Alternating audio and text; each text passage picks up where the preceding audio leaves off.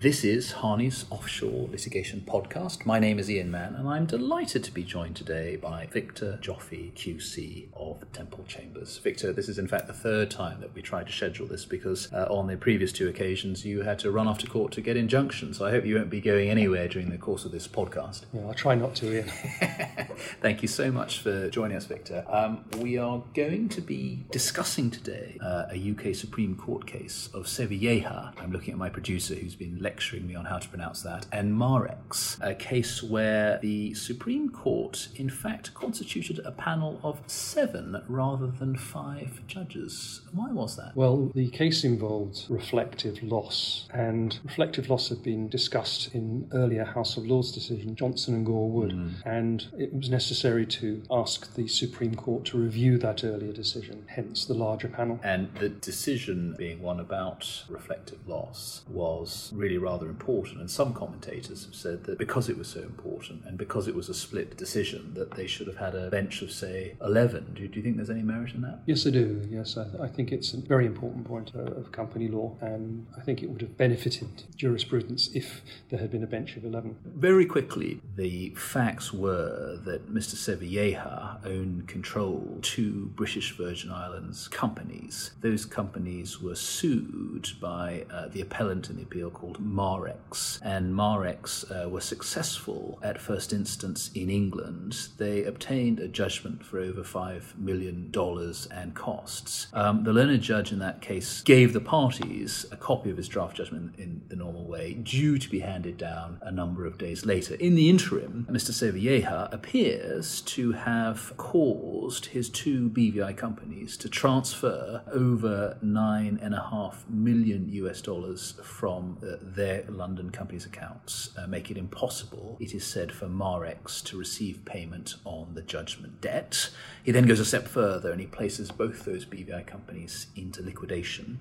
And in fact, he seeks Chapter 15 recognition in the US, but that's unsuccessful. Um, Marex, unsurprisingly, then brings a fresh claim uh, in England seeking damages from Mr. Sevilleja in tort for inducing or procuring a violation of its rights, uh, avoiding the judgment, and other intentional economic torts. His defense, uh, very clever, Mr. Sevilleja's defense, is that actually Marex's claims are barred by the principle of reflective loss. Um, I mean, I'd always understood reflective loss to only apply to shareholders. Has that traditionally been the case? Well, that, that's how it all started out. Mm. Um, the origin of the doctrine is Prudential and Newman number two, where the English Court of Appeal mm. uh, held that it applied to claims brought by shareholders in respect of diminution in the value of their shares or diminution in the flow of distributions which had been caused by a wrongdoer who had acted in breach of duty both to the company and to the shareholder. But subsequent cases have expanded that, firstly to include shareholders who were creditors, a case called Gardner and Parker in the English Court of Appeal, mm. and then subsequently in the Marex case itself, where the English Court of Appeal held that the reflective loss rule applied to creditors who were not shareholders. And all of that stemmed from Johnson and Gore Wood, and in a number of cases, not just in those two, uh, Johnson and Gore Wood had been used to justify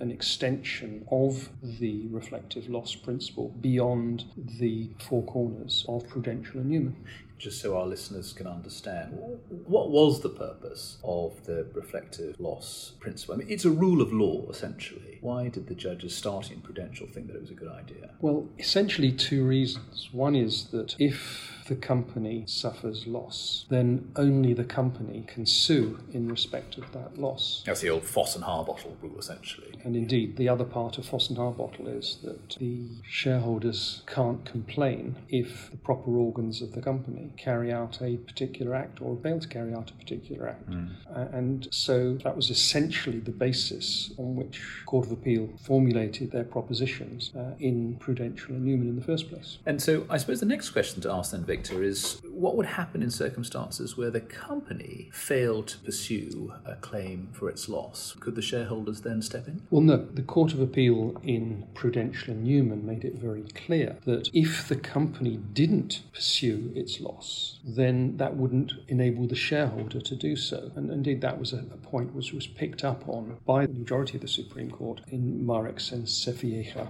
So, Victor, the next natural stage to look at then is what approach was taken by the House of Lords in Johnson Gore Wood in considering uh, the earlier Prudential case? Well, it, it's a long and complicated story, Ian, but if I can just summarize it in this way, when you look at the judgment of Lord Bingham, that's very much in line with what you see in Prudential and Newman, and he expressed the rule very much as you would see it in the Court of Appeal, and to a certain extent, that's the orthodoxy about the rule. The judgment of Lord Millett was somewhat broader.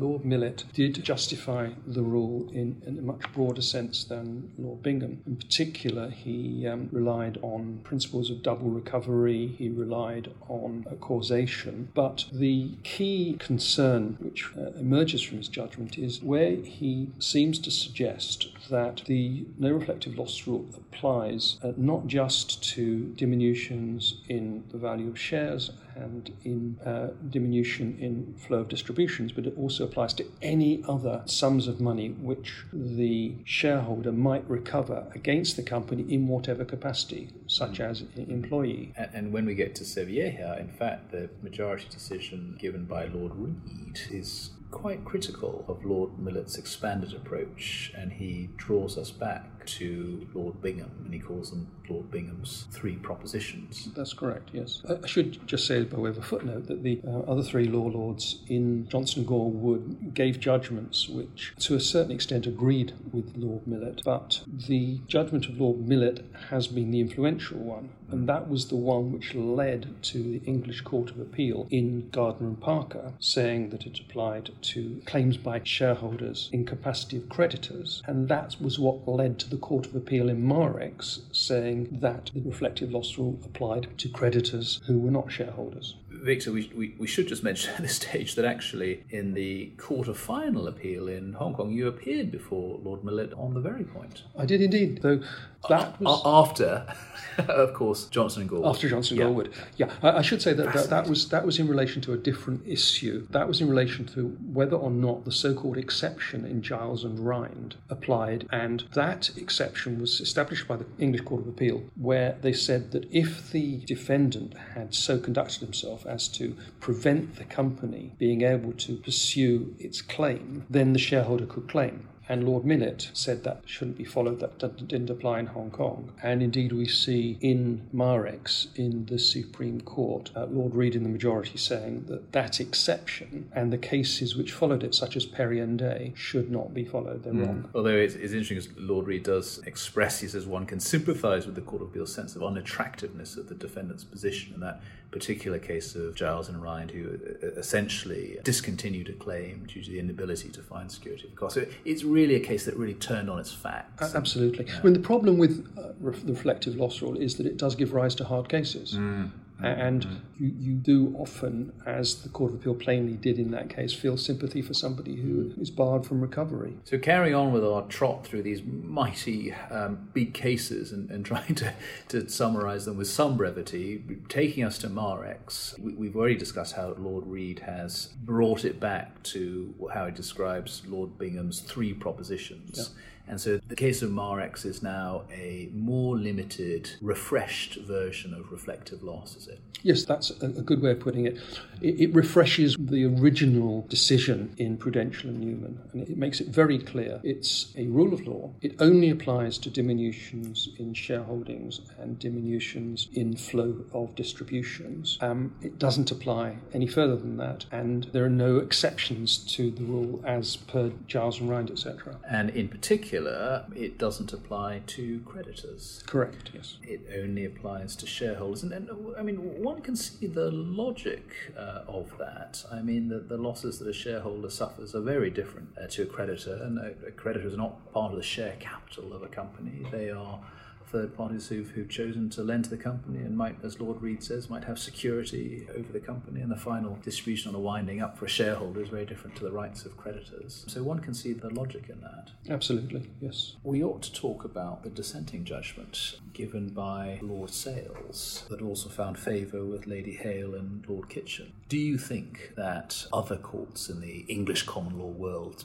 for example, the offshore Caribbean courts, the offshore Channel Island courts, or the Court of Final Appeal in Hong Kong or the Court of Appeal in Singapore, might take a different view and might find favour with the, the dissenting judgment of, of Lord Sales? Actually, that, that raises a number of points, Ian. What Lord Sales says is that properly analysed, Prudential and Newman does not provide authority for the proposition which Lord Reed and the majority have found. And so he effectively says that there is no rule against reflective loss. And where you've got competing claims by a shareholder and his company against a defendant, then normal rules apply. Double recovery, of course, applies, and it has to be worked out effectively on a case by case basis, which is a very interesting theory, but of course it doesn't represent the law no. in England because the majority have reached their opposite conclusion. Some of the courts in foreign jurisdictions have already made the, the choice. They apply reflective loss rules, but they apply it very much as Lord Sales suggests. Singapore is one such example where the courts will take procedural steps, for example, to Yeah. avoid uh, double recovery. So th- those jurisdictions where this doesn't really arise, in, in a sense, it's an amalgam of the two approaches in the Supreme Court. So far as Hong Kong is concerned, courts have a choice really between Johnson and Gore Wood, which was effectively affirmed in the Waddington and Chan case, or they have a